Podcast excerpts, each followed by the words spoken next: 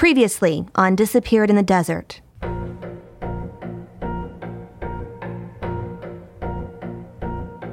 My little girl, who's 6 years old, I believe she was abducted from our house.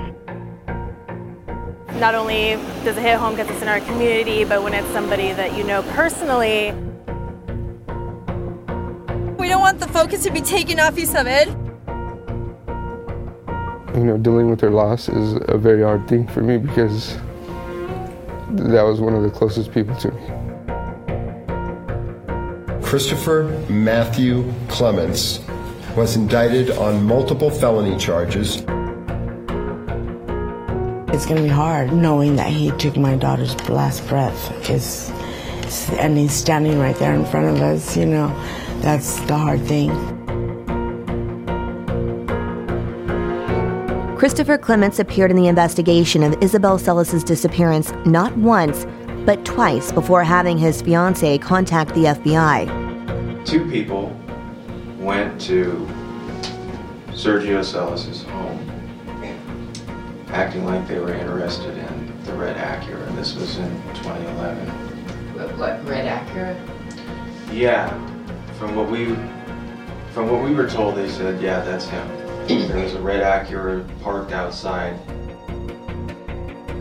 Given the mere fact that you had knowledge of where the body was 6 months after, and so for the last 4.5 years, you haven't said anything. And am I wrong in making an assumption that you were one of the two guys that went by the house? Dude, what? Were you one of the two guys that went by to look at the car? What makes you think that? What makes you ask that question? Just based on our conversations, I thought maybe you were. You're listening to a KOLD News 13 original podcast. I'm Bud Foster. And I'm Shaylee Sanders. This is Disappeared in the Desert.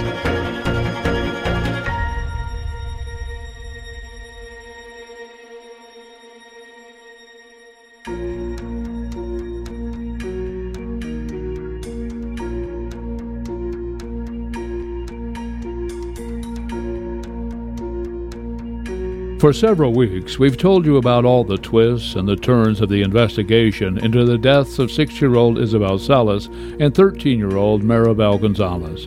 You've learned about the memories the girls leave behind to their families and to their loved ones and how investigators ultimately found their suspect. As the Pima County Attorney's Office and Christopher Clements' legal team prepare for not one but for two trials, we'll break down all of the developments of the cases in the courtroom during the last 3 years. First, a closer look at the grand jury that approved the 22 charges against Christopher Clements. According to the records we accessed at the Pima County Superior Court, 9 grand jurors were present on September 14, 2018. In a later court document, we learned that the state presented 132 PowerPoint slides to accompany the testimony by Tucson Police Detective Josh Cheek and Pima County Sheriff's Detective Miguel Flores. The grand jury ruled to indict Christopher Clements for the murders of Isabel Celis and Maribel Gonzalez and other crimes. The indictment remained in secret until the apprehension of Christopher Clements.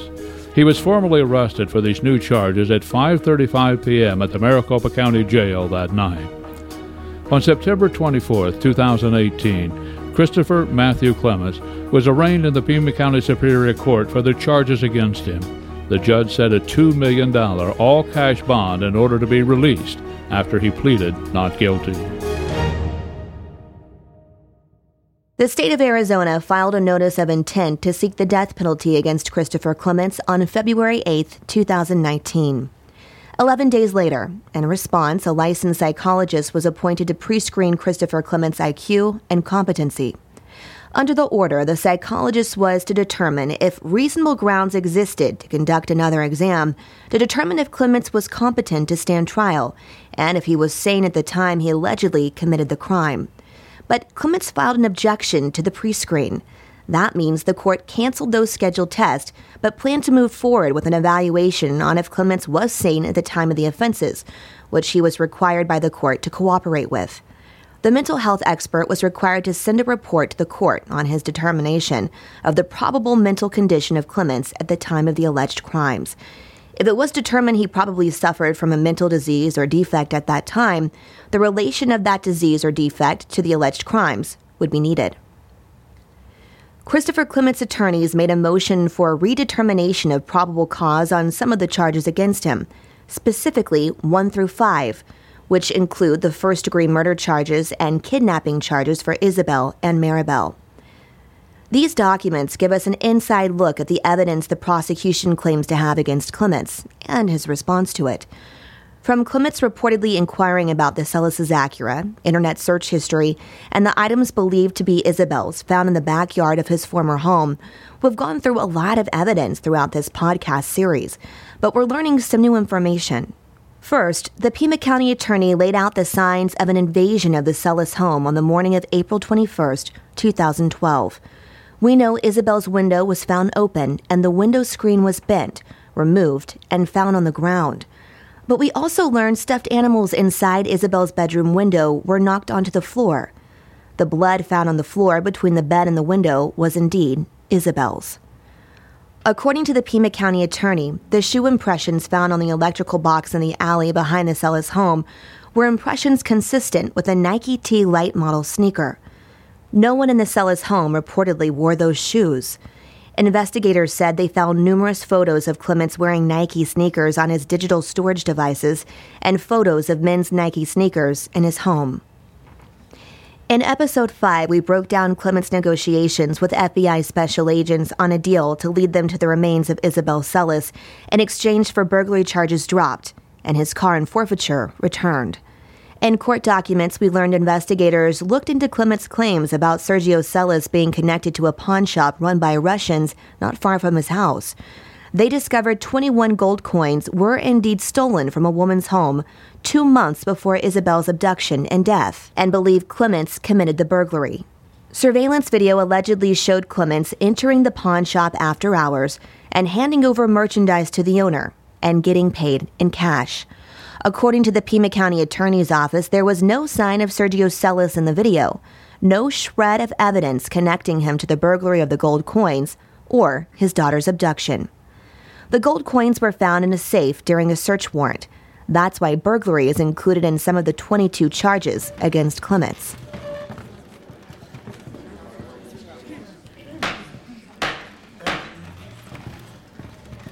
Prosecutors argue Clements planned his burglaries. Phone records from one of his cell phones in February 2012 showed he called the home where the gold coins were reportedly stolen 21 times between February 18th and 19th. The homeowner was not home at the time of the calls. Prosecutors say Clements made similar calls to the Celis home before Isabel's abduction, dating as far back as October 2011. They also claimed the home where the coins were stolen from and the Celis home both had Acuras visible outside, proving Clements would drive around town looking for Acuras and targeted 2 homes with Acuras parked outside.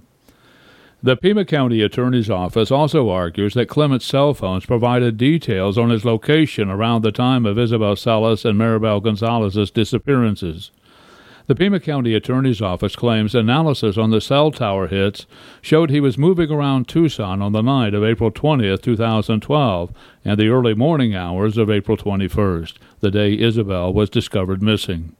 At approximately 9:20 on the morning of April 21st, the cell phone hit off of a cell tower northwest of Tucson near Interstate 10. In less than an hour, it also hit a tower on Trico Road in Marana. You'll remember that was the road where Celis' remains were found years later. For the phone Clements used in 2014, prosecutors say cell tower hits showed on the night of June 3, 2014, the night Maribel Gonzalez was last seen alive, leaving her home near Broadway in Wilmot. Clements' phone went from hitting off a tower in the area of his home near Craycroft and Pima to hitting a series of towers moving westbound on Interstate 10 away from Tucson. On June 4, 2014, at 12:34 a.m., Clements' cell phone hit off the tower at Trico Road in Marana. The Pima County Attorney's Office said the day after Isabel's abduction and murder, Clements got a car wash and changed his cell phone number. Prosecutors also dived deeper into the photos found on Clements' electronics. We previously told you police documents mentioned photographs of young girls in sexual manners, but this one court document mentions a specific photo we do not yet know about. The document says, on a Toshiba laptop taken from Clements' residence at 5826 East Elita, there was a thumbnail image recovered from an unallocated space on one of the devices that appeared to be a selfie image of a male who appears to be Clements in the front seat of a vehicle and a young girl lying down in the back seat. The young girl bears a striking resemblance to Isabel Celis, and investigators showed this image to Sergio and Rebecca Salas. Rebecca Sellers says she thought the girl in the image looked like Isabel, but she couldn't be sure because the quality of the image was so poor. We have that photo, if you would like to see it. It's posted on our website, KOLD.com.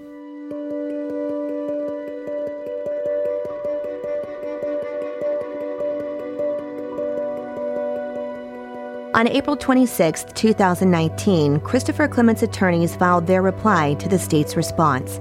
The defense poked holes in the state's claim that it's Clements' footprints on the electrical box in the alley. Mentioning a Tucson police officer documented in the investigation, the prints appeared to be from a Wolverine brand work boot or a similar type shoe. As for the phone calls, the state claims Clements made to a home later burglarized and the Celis home. His lawyers argue there are no similarities between those calls, and Clements did not have a cell phone at the time of the burglary because he was under federal supervision. Their response also says, in the alleged Celis burglary, there was no pattern of unanswered calls near the time of the incident, and the residence was fully occupied by 5 family members and 4 dogs. There was no ruse or trick utilized to get the residents out of the home.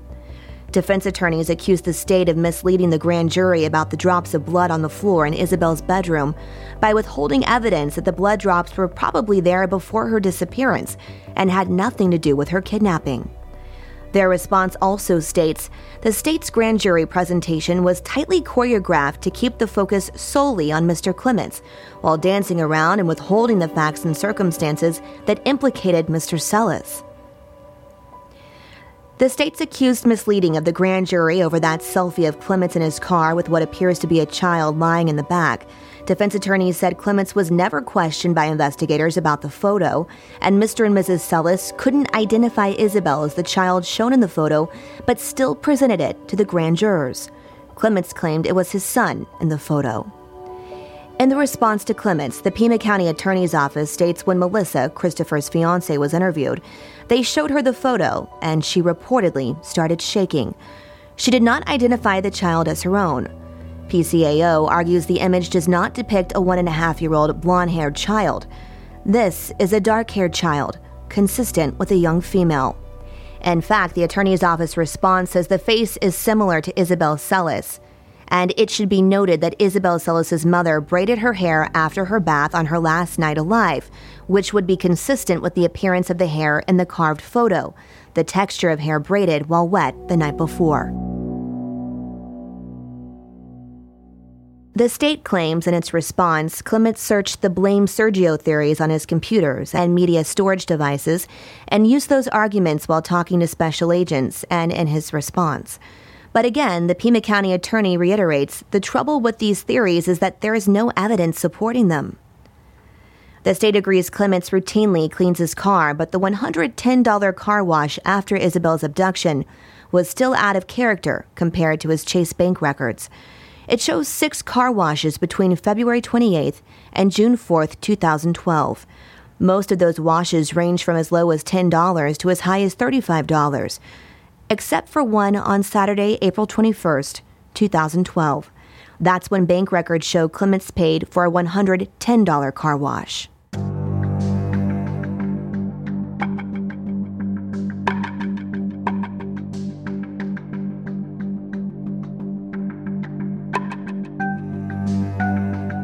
In October 2020, Clements' lawyers filed a motion to separate the 22 charges into separate trials.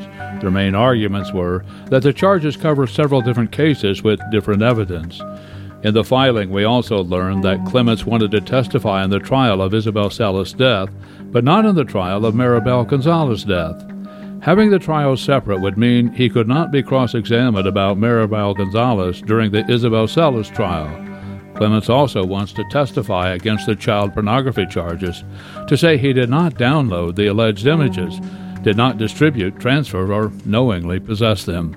The court agreed to the motion, which is now why Christopher Clements will have two trials. The state files a motion in November 2020 to admit the conversation Clements had with FBI agents while negotiating a deal to lead them to Isabel Celis' remains as voluntary. Despite opposition from Clements, the court ruled there is no factual or legal basis that would prohibit the use of the defendant's statement at trial. In April 2021, Clements argued for information gathered during a live tracking of him by the Maricopa County Sheriff's Office should not be allowed in the trial because it was for a separate case. But the court finds the live tracking of a phone for 14 hours was not an unreasonable search, and that the Pima County detectives had an independent source for the search warrants and would have inevitably discovered the devices. That same month, the new Pima County attorney, Laura Conover, withdrew the notice of intent to seek the death penalty against Clements. Due to the publicity of the case, Clements' attorney filed a question to change the venue of the trial. The defense argued that publicity deprives Clements of a fair trial. Ultimately, the court denied that request. We now know what evidence can be used in the upcoming trials based on a ruling by the court this past December. The court made the determination to allow the state to present relevant evidence that is not unfairly prejudicial to Clements, which means any reference to or mention of the name of Isabel Salas by the state at the trial for the murder of Maribel Gonzalez is precluded.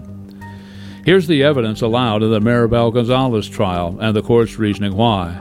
All child erotica, because they indicate a fixation with mostly young Hispanic females with an apparent age range of under 10 years of age through the early teenage years, and they were downloaded around the time of Maribel's disappearance. The audio, video, and transcripts of Clements' conversations with the FBI are only allowed in Maribel's trial if Christopher Clements testifies, which he said he plans to do. The letters Clements sent to his fiancée will not be allowed entirely. Redacted portions are allowed, but both sides need to agree on which portions the state can use, or else the court will have to make that determination. During the Maribel trial, witnesses are also limited to how they testify to specifically avoid mentioning Isabel Celis. In the ruling, the court says Detective Miguel Flores may testify that he learned that the defendant had provided information to another law enforcement agency on a chase unrelated to the Maribel Gonzalez homicide in which he, the defendant, referenced a location in the desert or a landmark consisting of a large tree with a pile of tires that stood out in the defendant's memory. The detective may then explain that the tree and the tire landmark was where the remains of Maribel Gonzalez were found, and it made the defendant a focus of his investigation for the first time. All child pornography is off-limits in the Isabel Celis and Maribel Gonzalez trials, only allowed in a separate trial specifically for the child pornography charges. The court ruled that evidence is irrelevant to the homicides and tends to prove the bad character of the defendant, possibly swaying the jurors. The search history on Clements' electronic devices also limited between the trials. Searches related to Maribel can be admitted in her trial, and the searches about Isabel Celis can be used in that trial. Cell phone information, like the location information, can only be used for the respective murder trials, meaning Clements' cell phone location when Maribel went missing can only be used in that trial, and the information around Isabel Celis' disappearance and death can only be used for that murder trial. Christopher Clements has cycled through several different counsels throughout the years. There were efforts to change the judge in the case. In June 2021, Clements made a motion for change of judge for cause because of a letter Judge Deborah Bernini wrote to a local Tucson newspaper. In the letter, she defends a retired deputy county attorney after the new county attorney did not keep him on her staff. The motion to change the judge was denied.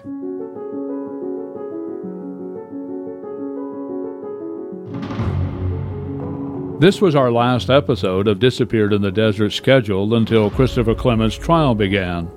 The trial of Maribel Gonzalez was scheduled for January 11, 2022, and then Isabel Celis for February 22nd.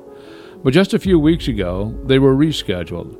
Now the trial of Maribel Gonzalez's death is scheduled to start April 19, 2022. It could last up to 12 days. For Isabel Salas' death, the trial is now scheduled for May 24, 2022, and could last for 14 days.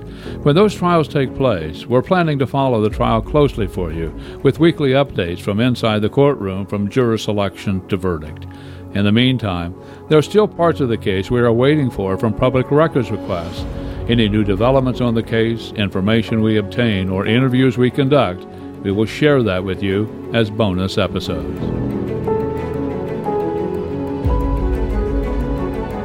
Disappeared in the Desert is a KOLD News 13 original podcast, hosted by Shaylee Sanders and Bud Foster. Special thanks to our editor, Jesse Zoller, writer and executive producer, Colleen Menadier, digital content producer, Mia Courtright, and executive producer of daily content, Michael Cooper. For more information about this case, visit KOLD.com.